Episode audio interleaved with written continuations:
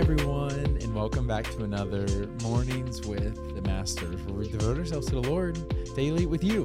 Good morning, you guys. Good morning indeed. We're picking back up with new morning mercies. So without further ado, Tori's can take it from here. Yes, y'all, let's do it. It says this Corporate worship reminds you that hope is not a situation, location, idea, or thing.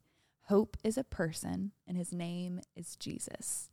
Titus 3 4 through 8 says this But when the goodness and loving kindness of God, our Savior, appeared, he saved us, not because of works done by us in righteousness, but according to his own mercy, by the washing of regeneration and renewal of the Holy Spirit, whom he poured out on us richly through Jesus Christ, our Savior so that being justified by his grace, we might become heirs according to the hope of eternal life.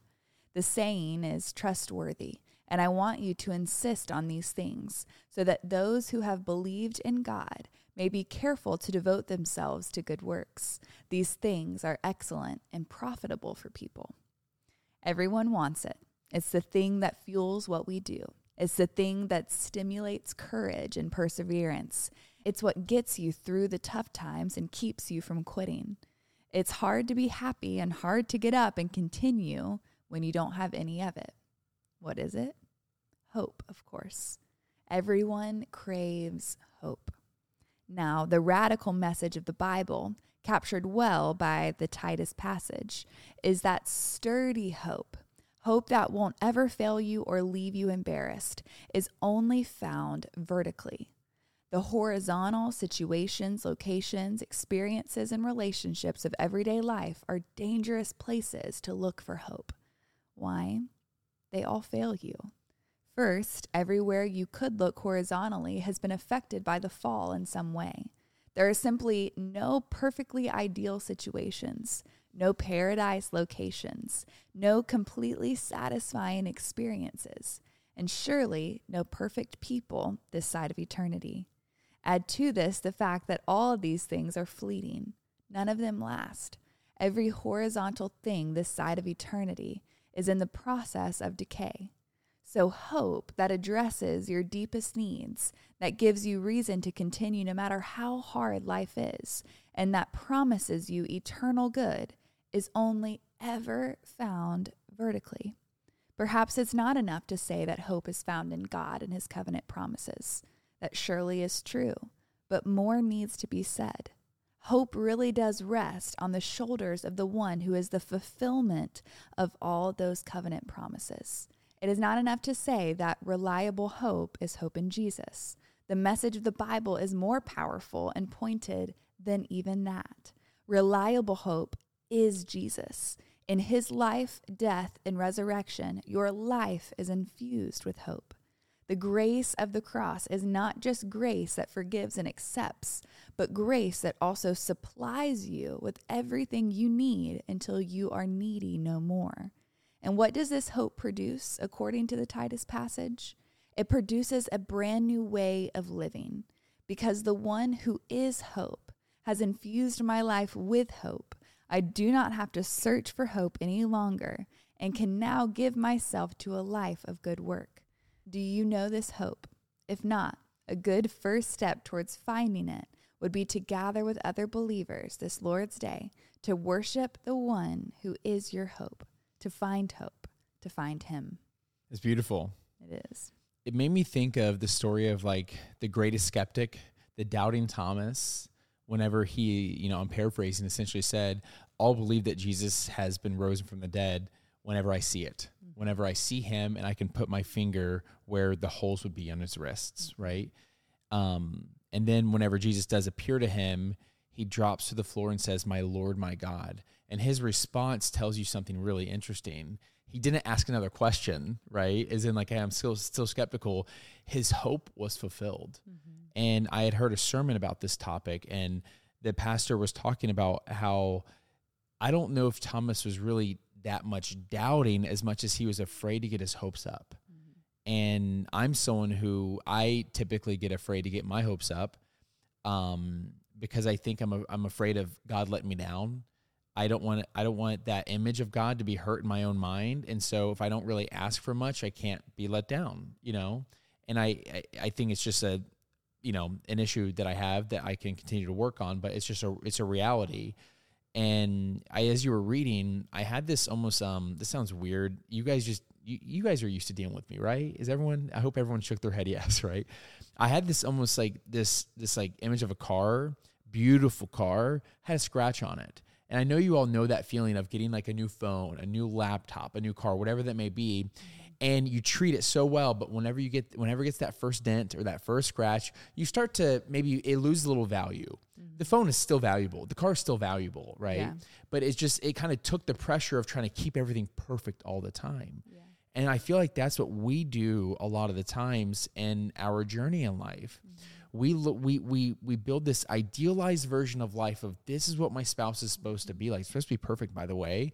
This is what my job I'm supposed to work. Is they're going to pay me this much money, and I only I'm only going to work one hour a week. You know, we build this idealized version of our life of how many children we want, where we want to live, how we want to vacation, what things we want to do and experience. And then when our hope isn't met, or our expectations are not met, we lose hope. We have a negative interaction with this. And I think what the devotional, what the author pointed out really well is hey, don't forget this world's broken. Mm-hmm. Don't forget there's no perfect person, there's no perfect family situation. There's no perfect vacation. There's no perfect bank account. There's no there's no perfect anything aside from Christ and His Holy Spirit working inside of us, perfecting us into His image. Yeah.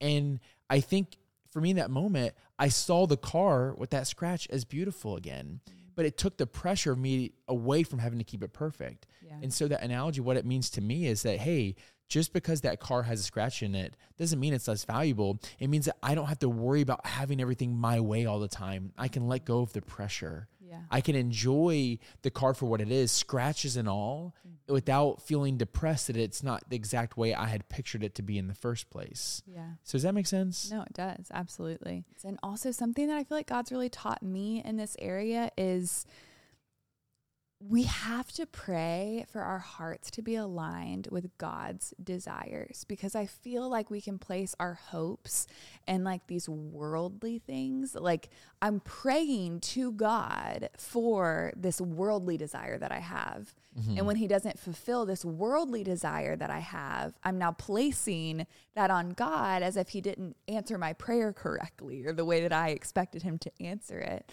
And it's like, well, I put my hope in the wrong thing. Because if my hope is truly in Jesus, then however he answers my prayer is good because he is good. So if that's a no, if that's a maybe, if that's a wait, or if it's a yes, it's good because it's mm. God. Yeah. But it's my hope is in him first and seeing him glorified through the situation and knowing that he will be glorified through the situation because he will take all things and make them good according to his will, his glory for our own good, right? And so it's like, okay, I'm praying for this one thing and it doesn't happen. And so maybe I'm let down that that didn't happen, but my hope is in Jesus. So because it didn't happen, that just means he has something better because it's God, mm-hmm. right? And so I yeah. think it's remembering that our faith life, our prayer life, it's not dependent on if God comes through with every yes we're asking for. It's God. Align my heart with yours in a way that I desire the same things that you desire, because I know that I will only ever desire the same things that you desire through the power of your Holy Spirit. So please, Lord, make me so in tune with your Holy Spirit inside of me. Help me surrender all of the worldly desires that I have. Help me break those things off of me so that as I'm praying, I am praying according to your will through your spirit. And guess what, you guys? If we're praying, for the things that God desires, we'll probably hear a lot more yeses mm-hmm. than if we're praying for all of these worldly desires that we think we want but are actually not good for us. Because guess what? God is not going to deliver on promises he never made. And so we have to go back to his truth. We have to go back to his character. We have to remember where our hope actually is. Mm-hmm. And I think it will bring us a lot more satisfaction in life and a lot more contentment inside of our circumstances if we remember that we serve a good God. Yeah. yeah. I think I think one of the things to follow that is to always assume the best of God. Yes. 100%. That's what we were told on the day we Yeah. got married. and I think that's so true of our relationship with the Lord, where if things aren't going our way, we need to assume the best of God and be like, okay, God, okay, this didn't happen, but what is happening? Mhm. Yeah. so to pray something out? Yeah.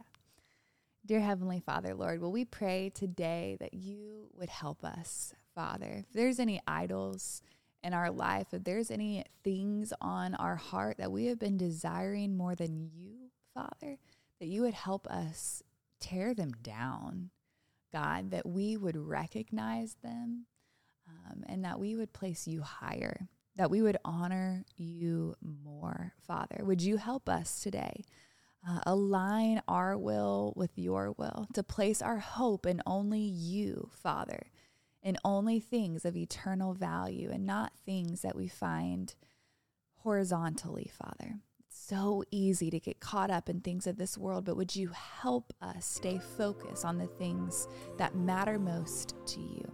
We pray this in Jesus' name. Amen. God. Amen, God. Amen, y'all. Now it's that perfect time to break out the worship music, break out the journal, and continue pressing to the Lord. Yes, and y'all don't forget that you are God's masterpiece. And don't forget that we love you. We love you guys, and we're talking to you tomorrow. Tot ziens.